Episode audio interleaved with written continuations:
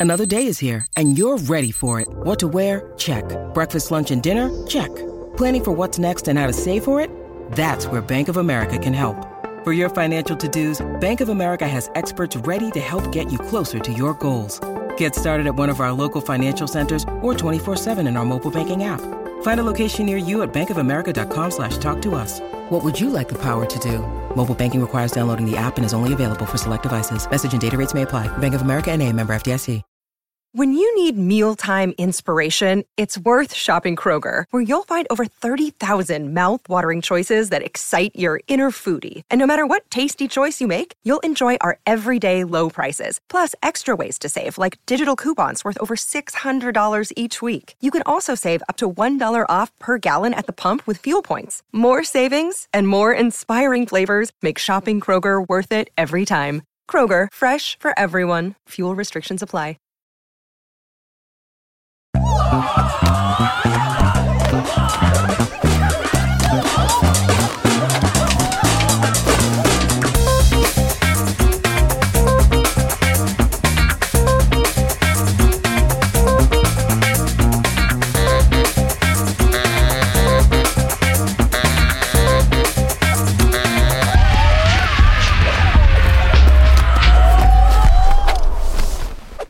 Hello, everybody, and welcome to another episode of Audio Judo. I'm Kyle. And I am Matthew. Welcome to Audio Judo, your podcast of music discovery. We are proud members of the Pantheon Podcast Network, your premier source of music podcasts. And we are glad you have stopped by to listen to us.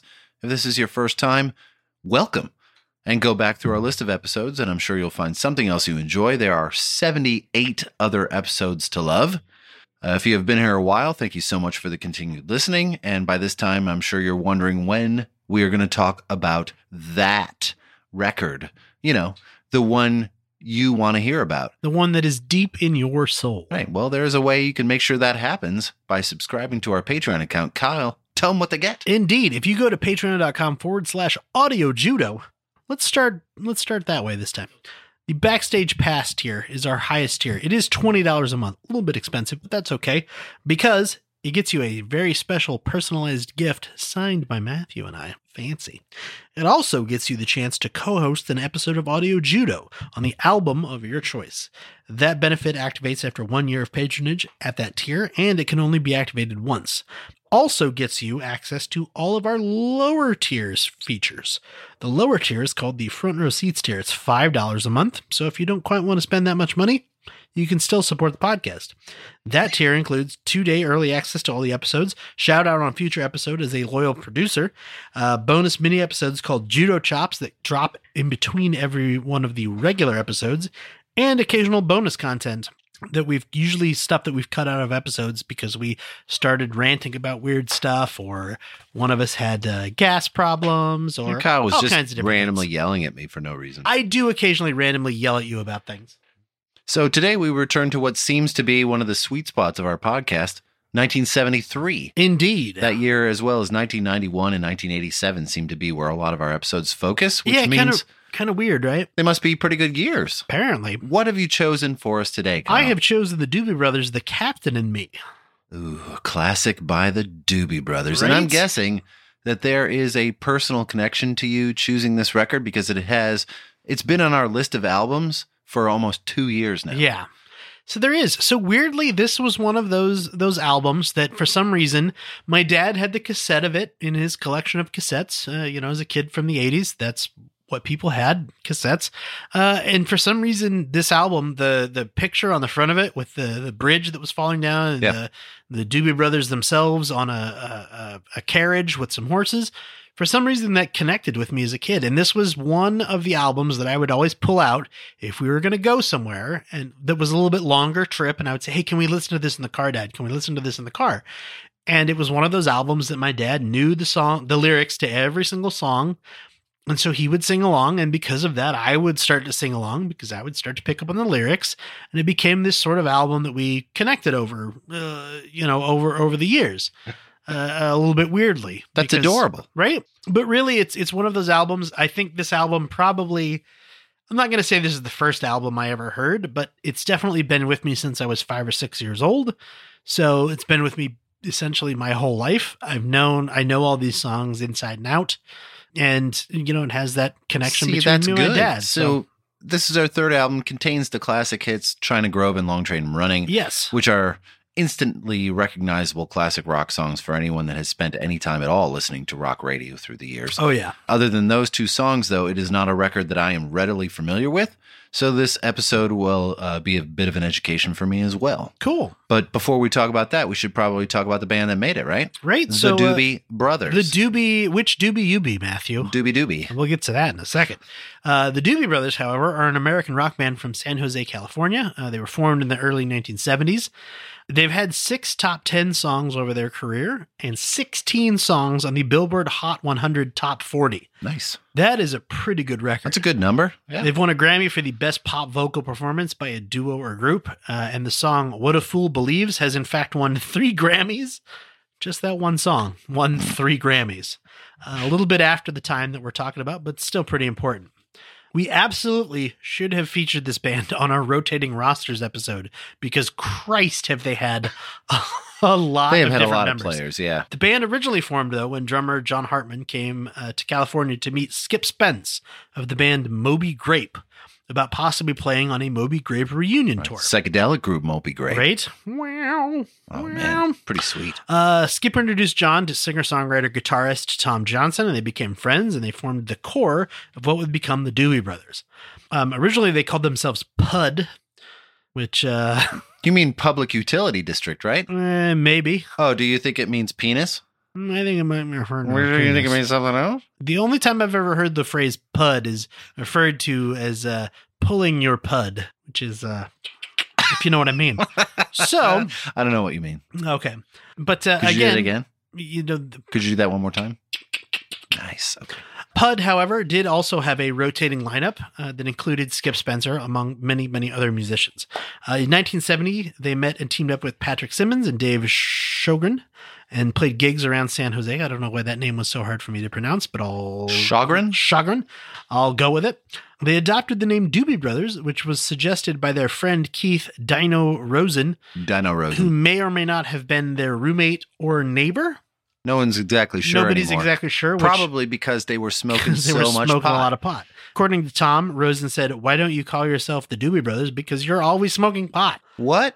Hartman, however, has said he wasn't involved with choosing the name and didn't know that a doobie meant marijuana until Rosen told him. Bullshit. right? Mm, That's a bunch of crap. Everyone in the band even agreed that Doobie Brothers was a dumb or stupid name and they intended to change it. We've covered this ground before, better. right? Right? But 52 years later, right? still the name Still the Doobie Brothers. because they couldn't come up with anything better than the Doobie Brothers. Right? Uh, they played gigs around Northern California in the 1970s and continued to get a little bit better at their playing. Uh, and in fact, they became a favorite among the Hells Angels Hell yeah. and had a recurring gig at one of the bikers' favorite venues, the Chateau Liberté in the Santa Cruz Mountains. Sounds like a pretty fancy name for a Hell's Angels bar. I have a feeling, Chateau um, Liberté. you know, going back to my my dad, Oh, in the eh, let's say late 70s early 80s um, some friends of his lived in a fourplex and they had rented all four units in the fourplex because there were a bunch of people that lived there Mhm. and they started calling it the casbah after the song rock, the casbah The Casbah. in the few stories that i have heard honestly about that place sounds like the shithole would have been a much better description for it Chateau Le Liberté. Chateau Oh, no. Le Liberté. Not Le Liberté. Chateau That's somebody else. Liberté. Yeah, that's that's Guy. Uh, Chateau Le Shit uh, But- is what it is. But but the band's image began to reflect that of their biggest fans. yes, they Lots began to leather and leather. motorcycles. Even if their music has a kind of an acoustic flair to it. Yeah, uh, their music at the time though was noticed by Ted Templeman, and he signed them to Warner Brothers Records. Ted Templeman, we've heard that name before. we have indeed. That is, uh, he was a Warner Brothers A&R guy, but then he would eventually become intertwined with the career of another band to come out of California a few years later, Van Halen. Yes, He would end up being their de facto manager, producer, and career steerer for the first few years, few, few years of their career uh, and their rise to prominence. Yeah. Uh, after signing with them, they they released their first album, uh, which was self-titled, so it's just called the Doobie Brothers in 1971. Sounded nothing like uh, the what they had created before that, Right? which is funny to me. To support that, they went on a, a tour with a group called Mother Earth, and the tour was called Mother Brothers Tour, Mother Brothers which is fun. tour. That album failed to chart as well. Indeed, it did. It was not uh, not particularly well received, but still, you release an album. That's a good starting point. Um, they shuffled some stuff around. They shuffled their lineup around a little bit. Surprise! And then they released their second album, named Toulouse Street, in July 1972. That had the hits "Listen to the Music" and "Jesus is Just All Right" on it, which I guarantee, if you listen to any classic rock radio stations, you've heard at least one of those. you at two. know you at least know listen to the music. There's no way you don't know that No. song. there's not any physical possibility. So, But that album was much more polished. oh yeah, Thanks to the addition of engineer Donn Landee. yes, Another name familiar to Van Halen fans, as he would be the producer that immediately succeeded Ted Templeman when they choose, chose to fire him because of course, and led them to record this record, yes, right? And this gets us up to the point where we're going to talk about the uh, record we're talking about today, "The Captain and Me." However, there is one thing I do want to address Please before we get there. I did not pick a Michael McDonald era Doobie Brothers album. Right. And I'm kind of pissed about and that. if you know anything about the Doobie Brothers, shortly after this, they went on, they signed Michael McDonald, who had been working with Steely Dan and many, many others, to come on board. And that was really their hits era, in my opinion, yeah, yeah. with Michael McDonald. Didn't pick a Michael McDonald album because this one has some personal connections to me. It has a special place in my heart. And because of that, uh, I feel a little bit bad. So, to make up for it throughout this entire recording, I'm going to keep making Michael McDonald references. Oh, please do. Matthew, I'm gonna make some Michael McDonald references. I like it. You like that? I like it too. Peg. Just gonna just throughout the whole thing. I'm just gonna drop those uh, uh, pretty frequently. Ooh, I little don't know. nuggets. Yeah, I don't know what's gonna happen. This just might just happen. So, Captain and Me was released on March 2nd, 1973. Indeed. Would become a pretty significant uh, seller on the backs of the two hit singles, China Grove and Long Train Running. Yeah, You have uh, sales particular? I do. Number seven on the Billboard 200 chart in the U.S. Number 10 in Canada. Number 12 in New Zealand. It eventually went on to go double platinum. Nice. uh, certified by the RIAA, which is pretty good. The lineup for this one: Tom Johnston on guitars, harmonica, ARP synthesizer, lead and backing vocals; Patrick Simmons on guitars, ARP synthesizer, banjo, lead and backing vocals; uh, Tiran Porter on bass and backing vocals; John Hartman on drums, percussion, backing vocals; and Michael Hossack on drums, congas, and timbales. right? Matthew, And- what? you are a drummer. Yeah. In fact, uh, you are you are a drummer. Yes, yes. Double drummers, Two drummers. two drummer. How Grateful Dead style. How does that work? Because isn't the point of the drummer to keep beat? So doesn't one of them have to kind of like lead? No. What? How do you? Any good any drummer worth its his salt will will get locked into the groove and they should be like like dead on balls. All right. Well, that seems crazy to me. Yeah. It's it Double was it was not that uncommon back then. Grateful Dead did it. There were a couple of other bands that did it. I don't know that it necessarily adds a lot to the sound in a, in a on an album. In a live setting, I th- think it add, it could add quite a bit, Yeah. but in on an album, I don't think it adds a lot. Okay. Um, for me, this has always been a band I knew very little about, yet I knew several of their songs. But there are so many misconceptions for me as a music listener. For instance, I thought that Michael McDonald was always in this band. I had no idea that he joined after this record even came out, I joined after Captain and me came out. right? And when you dig down deeper in their catalog, his addition was quite an obvious change. Yeah. It starts to sound like Michael McDonald later on, Mhm. and nothing like this earlier incarnation. And I thought, "What a Fool Believes" was a was a solo song, not a Doobie Brothers song at No. all. In fact, the Doobie Brothers song. It's weird. So this is one of those bands that also has a ton of misheard lyrics, or even unintelligible lyrics. For Oh me. yeah. a lot of the time I have I never had any idea what is being sung. So researching the lyrics is quite fun because it's like, no way. That's what he's singing? That's totally weird.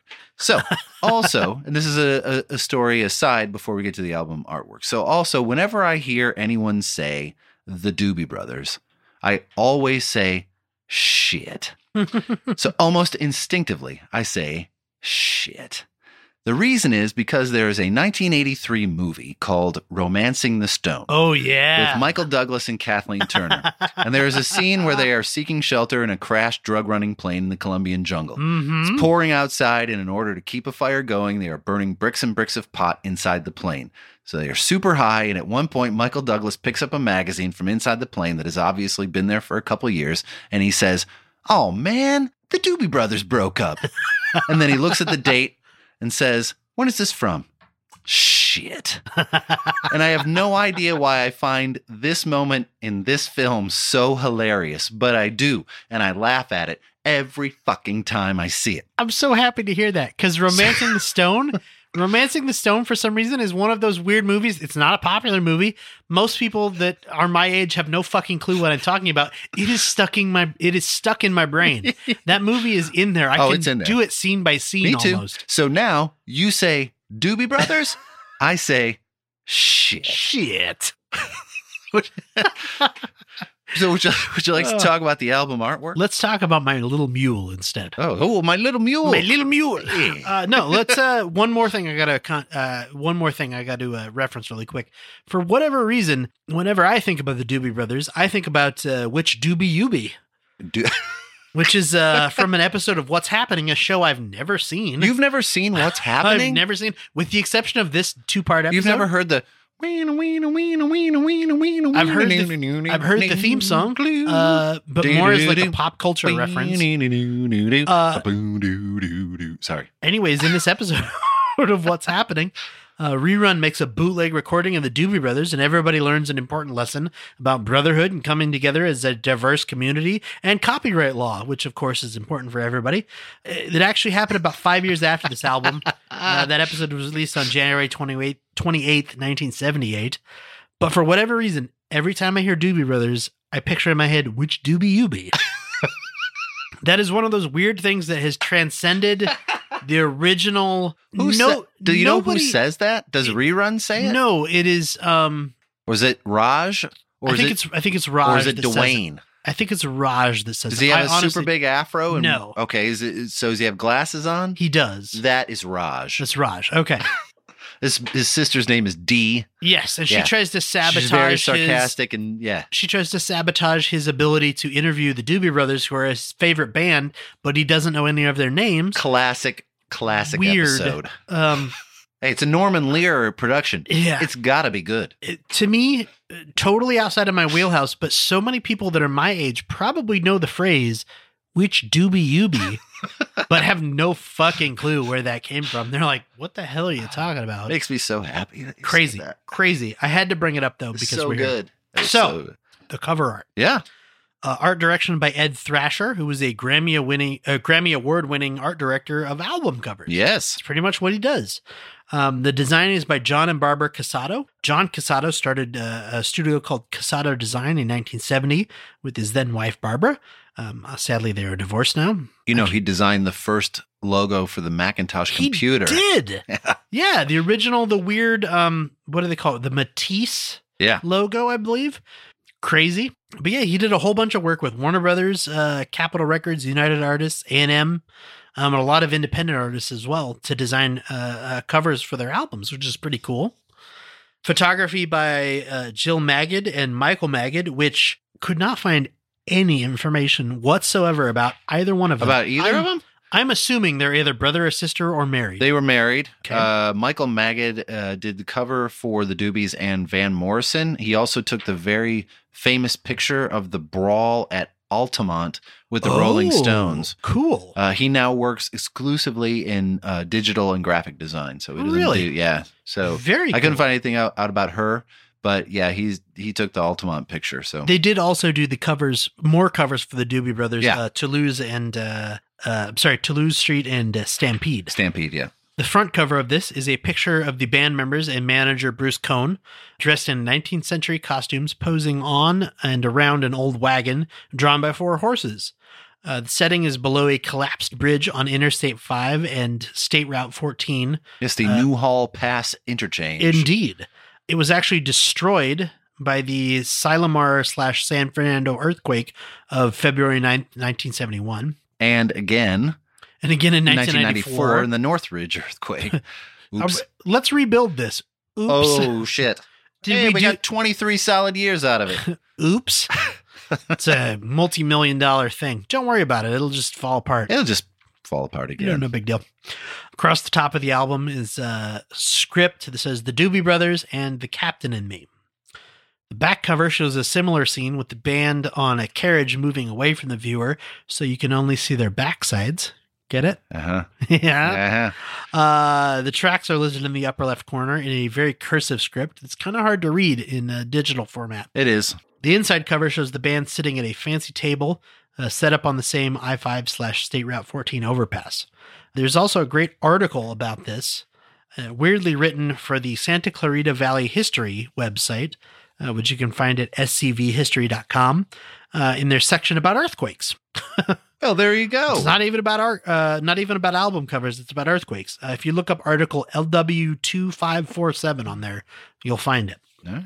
Um, and all the props used, including the carriage, came from the Warner Brothers film lot. And Tom Johnston said of this quote, "All that stuff came from the Warner Brothers film studios lot. Uh, it must have been a lot of work for the guys who brought it up." Uh, the horse team and the carriage and the clothes. It was fun to do. They had coffins out there, all kinds of crazy stuff. Well, it's nice to have a connection when your label is the same label that owns the film studio. Surprise! Right. Warner Warner Brothers Shared Warner Brothers, assets are good. right? So why don't we take a quick break? Let's take a break. we'll come back and do a track by track. Sounds good to me.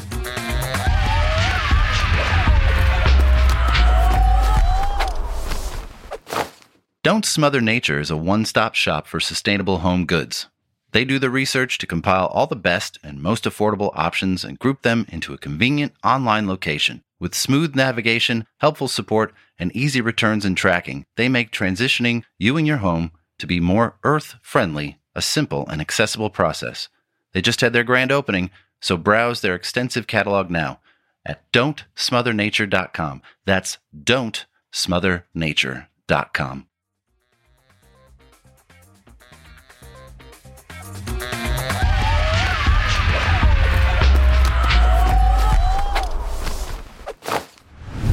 Natural thing, Matthew. Yeah, it's a nice opener. It is. There isn't anything that really stands out in this track, although the guitar work is really nice.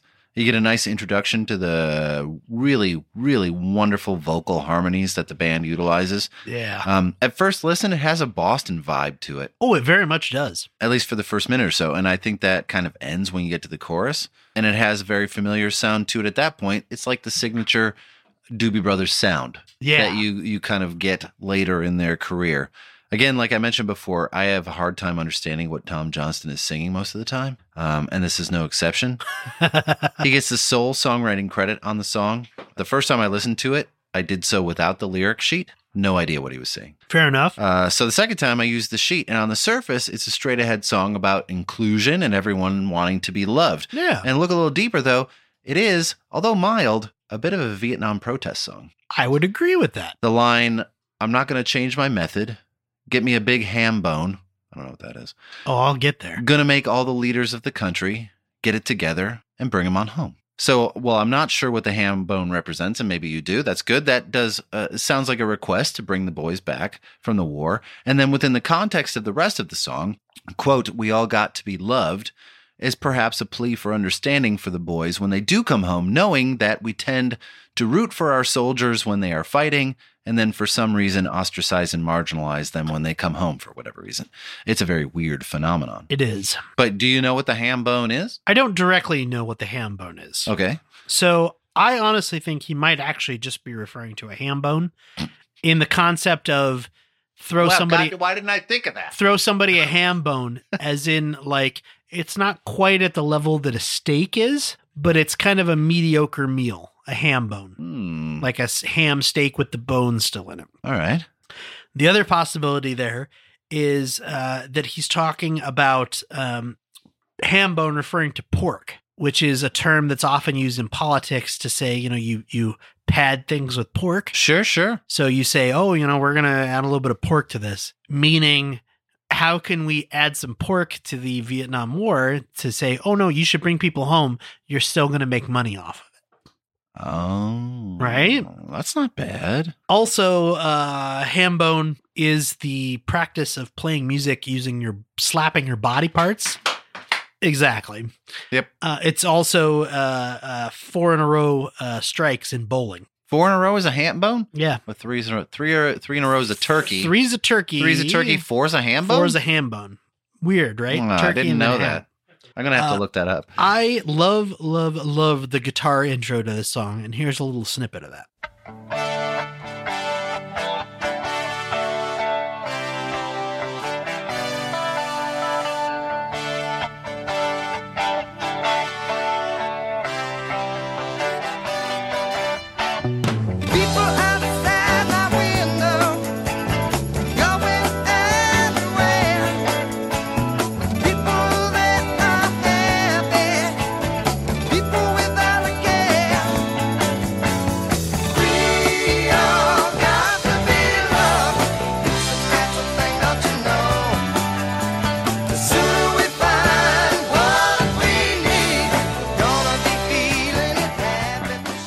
Was able to look it up during the break. Ham Oh. is four consecutive strikes. There you go.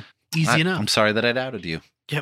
The guitar is nice, but there's also some really great ARP programming on this record Mhm. by Malcolm Cecil and uh, Robert Margouleff. Margolef. If you want to learn more about those guys, go check out episode number 51 of Audio Judo, where we talk about them at length during our Stevie Wonder Talking Book episode. Yeah. And you can find that at audiojudo.com or anywhere that podcasts are podcast.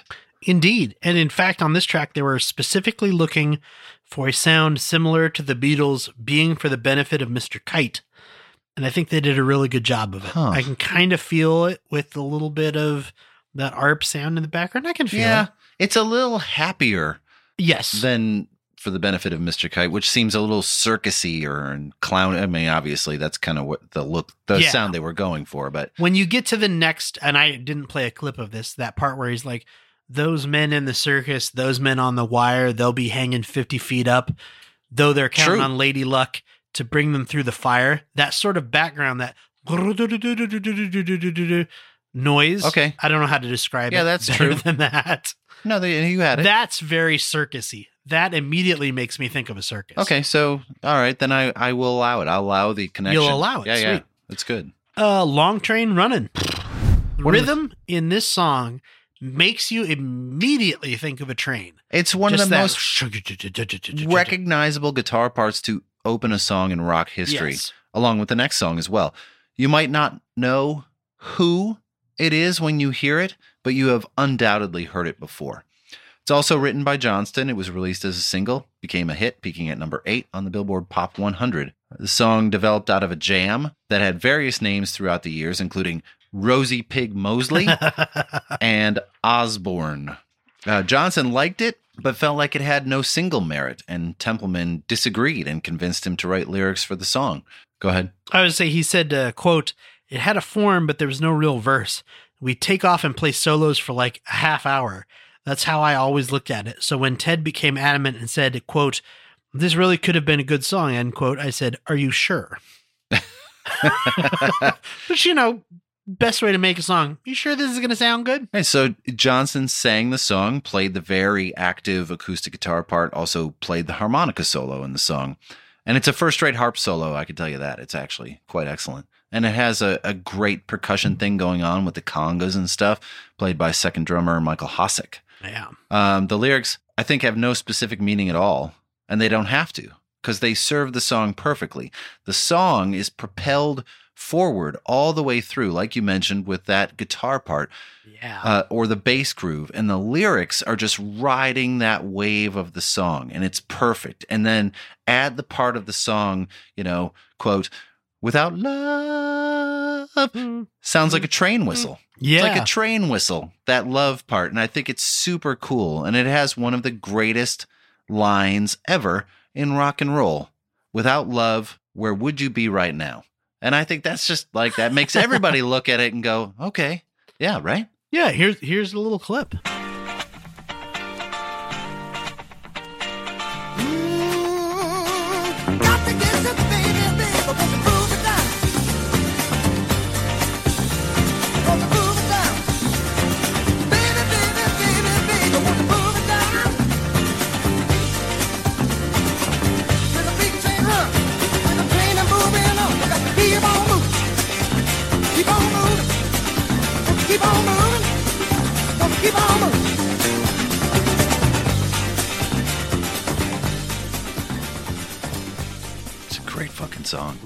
Like I said before, for some reason it it's designed to make you think of that long train running. And it really does transport you to like sitting next to a train passing while you're waiting for it to pass. Isn't Just amazing the noise, how music and the does beat. that. crazy. Can emulate those sounds. It's perfect. China Grove. That's the other hit from the record with Right. another totally recognizable riff right at the beginning of the song. And we all know it. Mm-hmm. It's another song written and sung by Tom Johnston. Released as a single, it would top out at number 15 on the top 100 and would remain in the top 40 for an impressive eight weeks. You know the story behind the China Grove, right? Yeah, it's a real town in Bexar County, Texas, but the stories told in this song are obviously entirely fictional. However, Tom Johnston didn't know that it was a real place, apparently, when he came up with the name, but then he found out afterwards from a taxi driver in Houston it is a real place, and then he realized, oh, yeah, we drove through there on a bus as a band several years ago. And it's not necessarily a complimentary song. not necessarily. And I think it would raise a few eyebrows if it had ri- been written now Yeah. and released now. Just, meh. Mm. Mm. it's just I do love, I will say about this song, I think there's a great guitar riff by Tom here, and Bill Payne on the piano really rips it up in this song. Here's a little sample.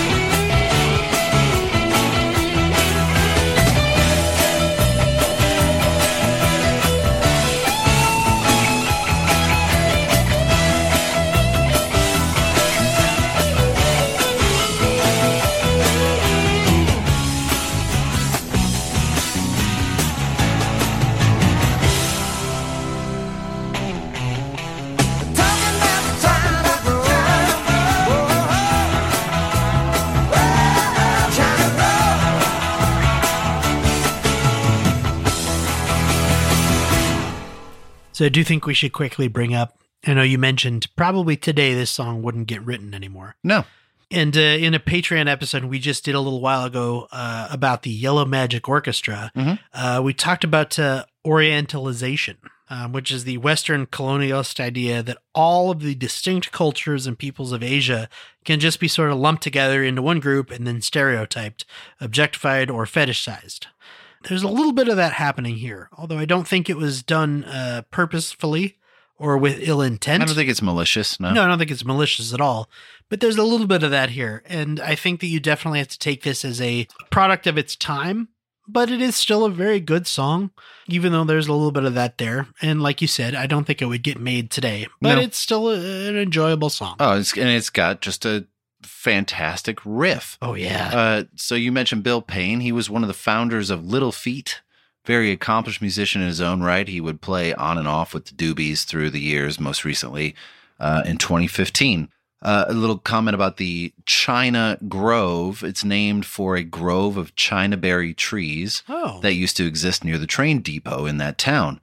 Uh, the China berry is also known as the white cedar or the Indian lilac. And the fruit of the tree, if eaten in a large enough quantity, acts as a narcotic to humans. So that's awesome. uh, and this is definitely one of the songs that has misheard lyrics as well. Time to go or Diamond Row are things that I hear in this song. And when I told Heather that we were doing this record, she said uh, she wasn't sure she knew any Doobie Brothers song. And I started to sing the riff to this song, and she knew it right away. And I said, Yeah, that's China Grove. And her eyes got huge. And she said, That's what he's saying? I had no idea. So it's not just me. I'm not the only one. oh, that's fantastic. China Grove? China Grove. What the hell? Well, she could be a dark eyed Cajun woman. We're talking about Dinah Jove. she could be a dark eyed Cajun woman, though, which surprisingly is the next song on this album. What? I was not prepared. Immediate change in tone on this album.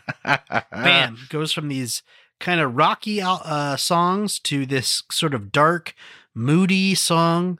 And right from the opening guitar, you can tell this is a blues riff song. And it sounds like this.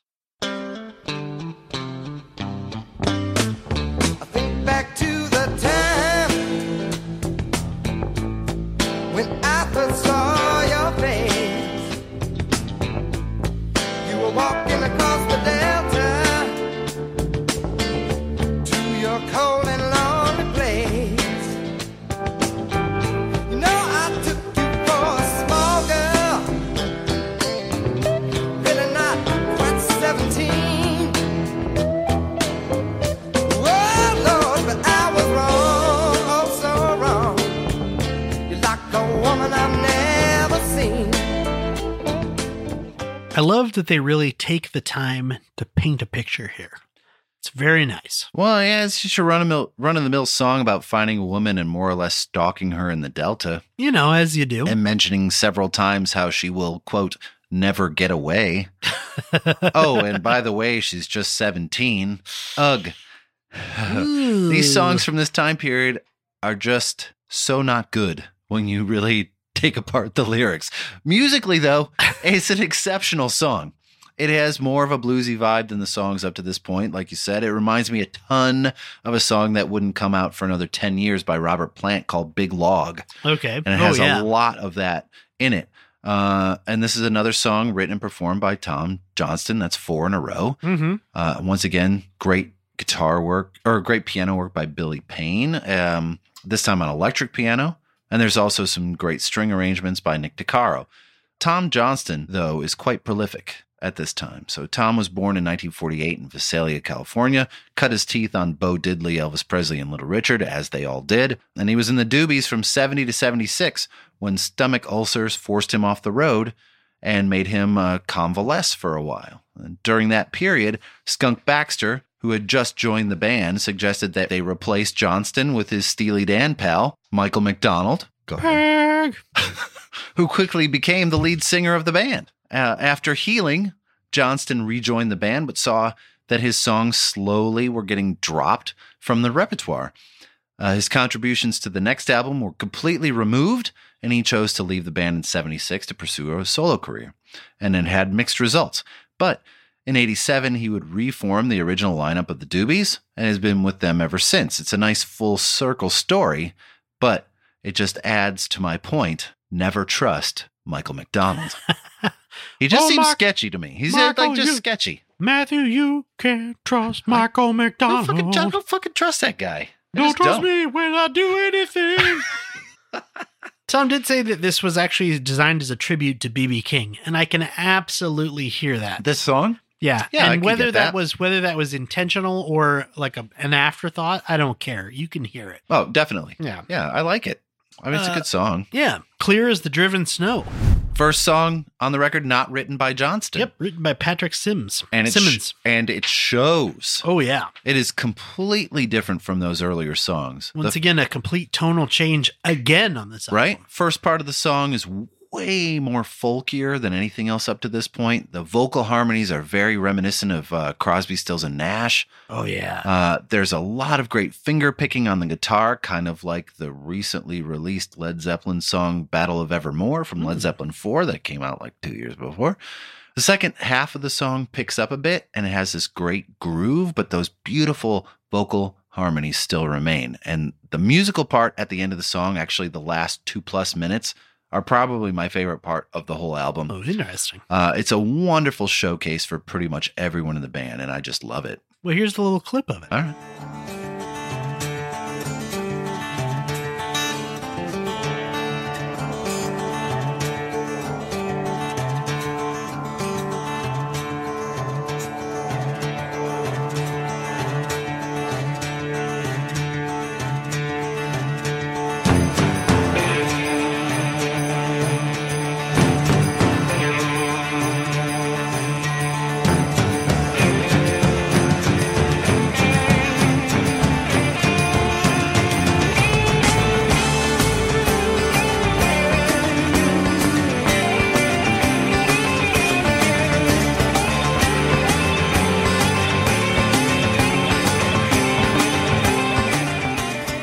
So, according to Johnston, this is actually a warning about recreational chemical abuse, uh, which uh, reflected on the band's members' lifestyles at the time.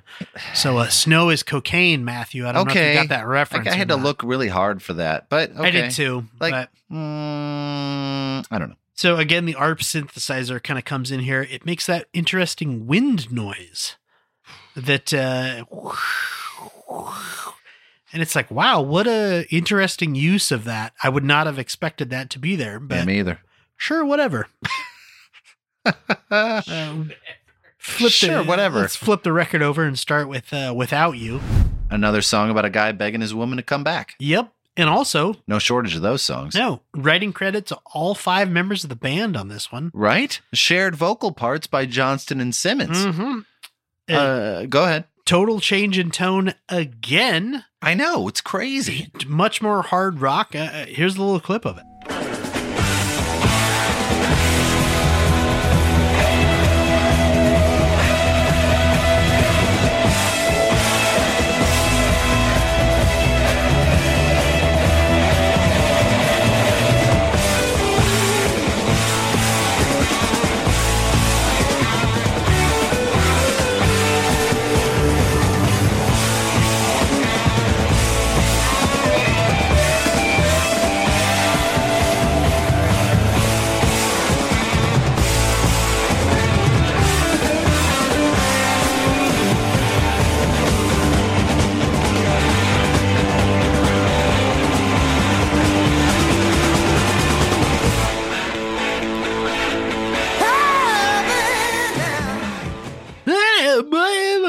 So one thing that escaped me about the Doobies until now is just how really effective riff writers they were. Yeah. I mean, every single one of the hard driving rock songs has this great, simple riff that really makes it stand out. And they use some flange on the song really well. So it's a really great sounding song. And it was released as the B side to Long Train Running. hmm So for you kids out there, long ago, when you bought a single, it was a smaller version of an album called a 45. And it had the A side, which was the primary song, and a B side that was a lesser known song. You bought one single, you got two. It's a bonus. Wow. Right? So apparently they play this live in almost every concert. And sometimes it stretches out to 15 minutes or more because it's just kind of a jam song, Oh boy. including ad lib lyrics by Tom Johnston, which sounds awesome. Gotta be honest. It sounds awesome. Being drunk at a concert and just having this go on for 15 minutes. Like you're just. Like your I went to the just in air. bathroom two times. They're still playing it. Woo, they're still going. I That'd got I. I peed, I got a beer, I came back, I drank the beer, and I had to go to the bathroom again. I peed, I came back, they're still playing this Yeah, they're still going. Still going with uh, without you. However, the Mhm. next song, South City Midnight Lady. We got to highlight Jeff Skunk Baxter on the pedal steel guitar. Yeah, right. Wow. I've uh I've come in close contact with that guy. Oh, really? He's a little scary. Really? Yeah, see, the uh, venue that I work at um, has hosted a uh, conference a couple times that Mhm. his current band, American something or other, I can't remember, plays at. So it's him, uh, a guy that used to be in Boston, a guy that used to be the drummer for James Brown, a guy that used to be in another band. And Skunk Baxter not only plays the guitar in this band, he's also a featured guest on the panel because he is also an expert in missile defense. Yes, go look it up. What? Look it up. Jeff Skunk Baxter is a expert in national defense and missile programs and it's the weirdest fucking thing you could ever imagine Huh. because he comes out there with his little bolo tie and his gray ponytail and his beard. And I'm like, is that the guy from fucking Steely Dan? And then he sits down and he starts talking about the the defense mesh systems that we use. And I'm like, I don't know what's happening. And then four hours later, he's playing uh he's playing Doobie Brothers songs on stage. It's the weirdest thing. Weird. Very strange. Yeah, like you said, he was one of the founding members of Steely Dan before uh, Becker and Fagen decided that they were going to break up the band and use session musicians. Right? So then he joined the Doobie Brothers full time, which actually happened after this album, but he was here to play the steel guitar on this one. I'm kind of torn, Kyle. Do you think this song is about his lady? Like the singer's lady? He works evenings, she works days. Maybe he gets home, she's already sleeping, but just seeing her there is kind of restoring to him. Or is this song about a prostitute? I can't tell. I wrote that same thing. Is Okay, this a- good. is this about a long lost lover or a lover who's still there or about a prostitute? Right? He's out walking the streets. He's clearly a drunk because he has the shakes and he's drinking cheap whiskey all the Yeah. time. He can't sleep. He's got the blues, but she saves him. And I can't really settle on it. It- but my feeling is prostitute. Have have a clip here.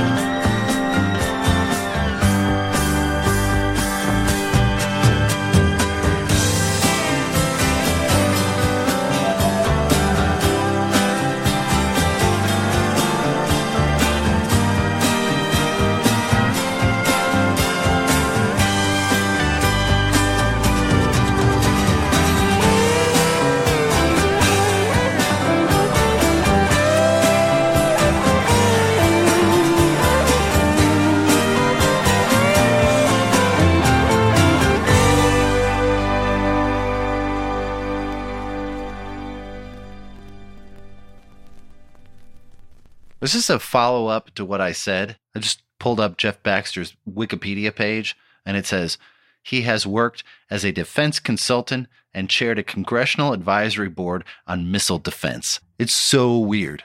So, anyway, the song sounds about as close to country as anything else on here, except for the very weird middle section that kind of meanders around with no point. And I'm guessing that is acting like a bridge to the back, but uh, I don't like it. I don't care for it. it. Feels out of place. Uh, but Patrick Simmons' guitar work in the song is very nice. Patrick Simmons was born in 1948 in Aberdeen, Washington. And then, other than a couple of solo records released in the 80s when the Doobies temporarily disbanded, his whole career has been with them. And he was inducted, along with the rest of the band, including Jeff Skunk Baxter, into the Rock and Roll Hall of Fame in 2020. If you see some old footage of the band, you could spot him very easily.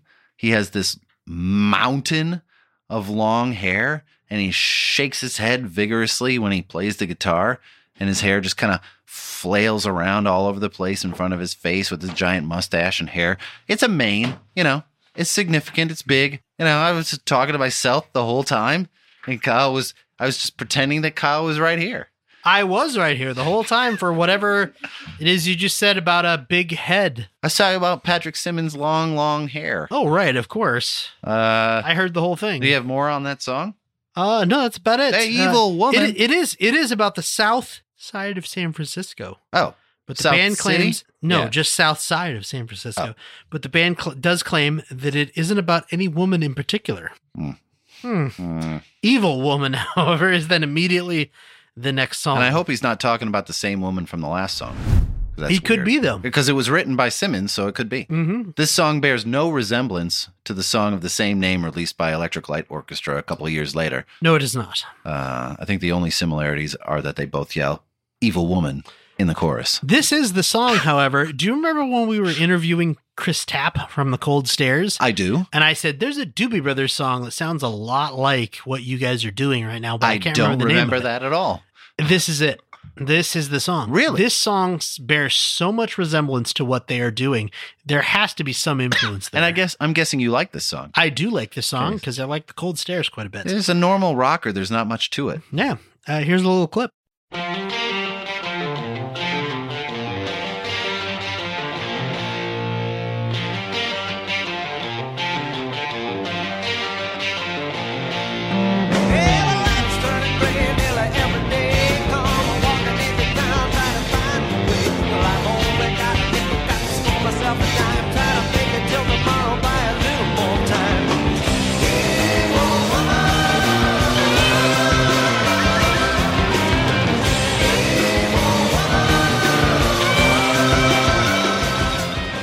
Evil Woman.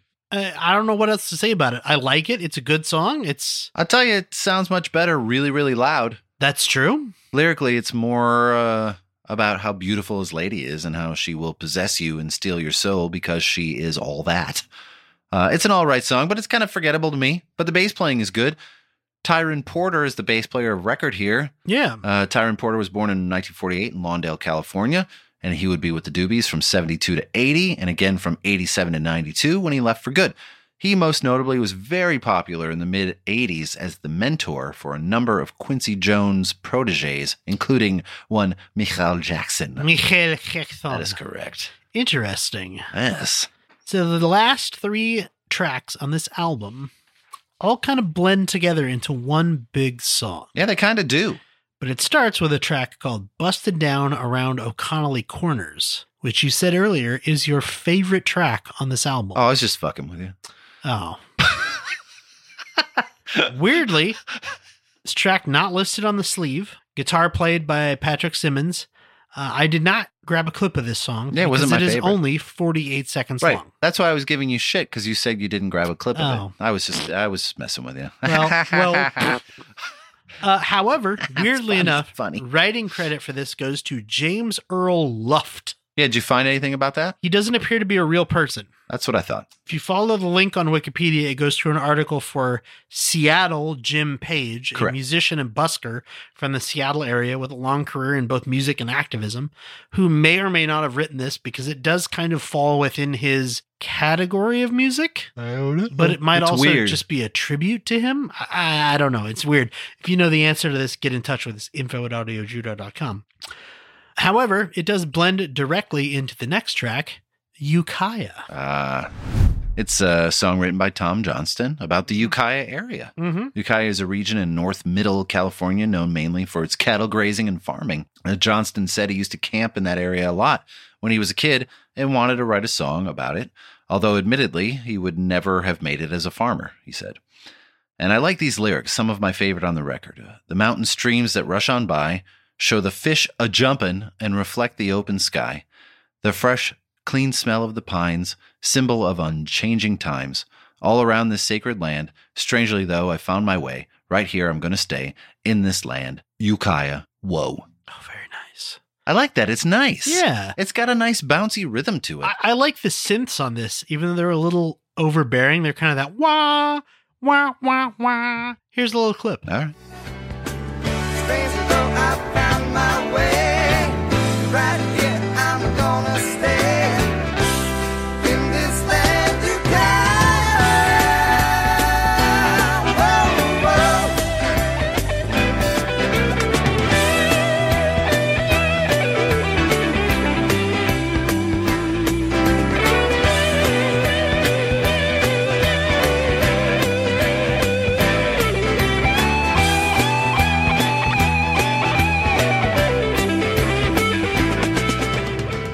Old uh, guitar solo in there. I love that guitar solo. It's great. And then this, unless you have more to say about it, you no, it all leads to the title track, right? The Captain and Me. Uh, banjo here, played by Patrick Simmons, which is uh, very nice. mm-hmm. According to Johnston, the captain is no one in particular, and the lyrics were written at the last minute and have no real meaning. That's weird because this song is way more cosmic lyrically than anything else on the record. Right? Musically, it lines up with the rest, but lyrically, we are the people of the roundabout. We are the sails upon the sea. We're going to be there when everybody laughs about the way that we are changing you and me. That's some hippie stuff right there. Yeah. And not stuff that fits in with, you know, your leather clad Hell's Angel motif. It's kind of a bit of a strange ending. yeah, a little bit weird. Here's a here's a little clip to Oh, yeah. uh, wrap it up.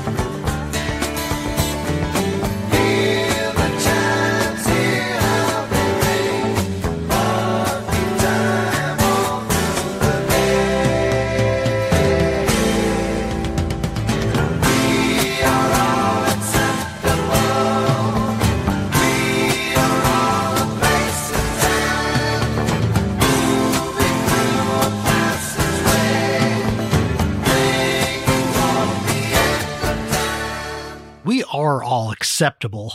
Right? and there's a weird connection for this song to me as well. Hmm. So years ago, uh, the New York Yankees had a catcher named Thurman Munson, Mhm. who was very good. He was an all star, actually. Uh, apparently, he really liked this song and its positive message. Uh, Munson was tragically killed in a plane accident in 1979 while he was still a player when he was practicing takeoffs and landings in his Cessna.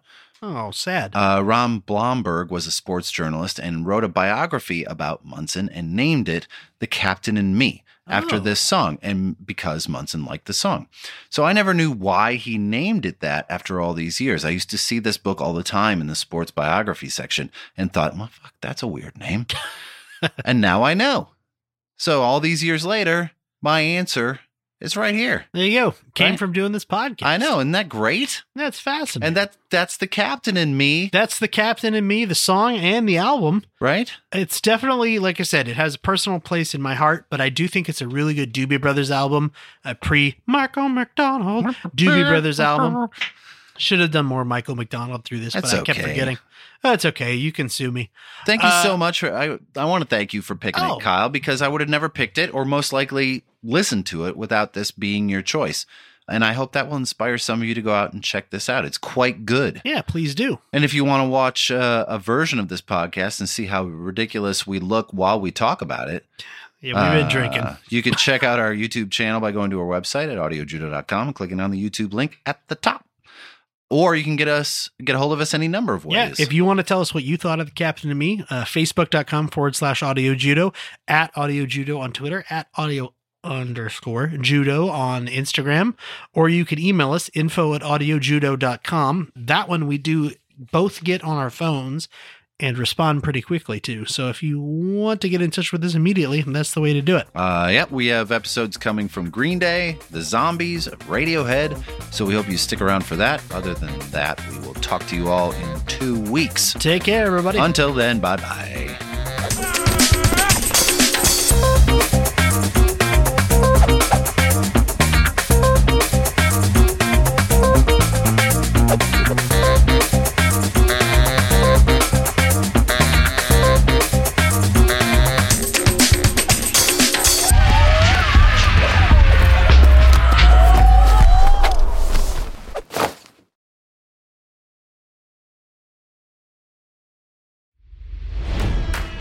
It's NFL draft season, and that means it's time to start thinking about fantasy football.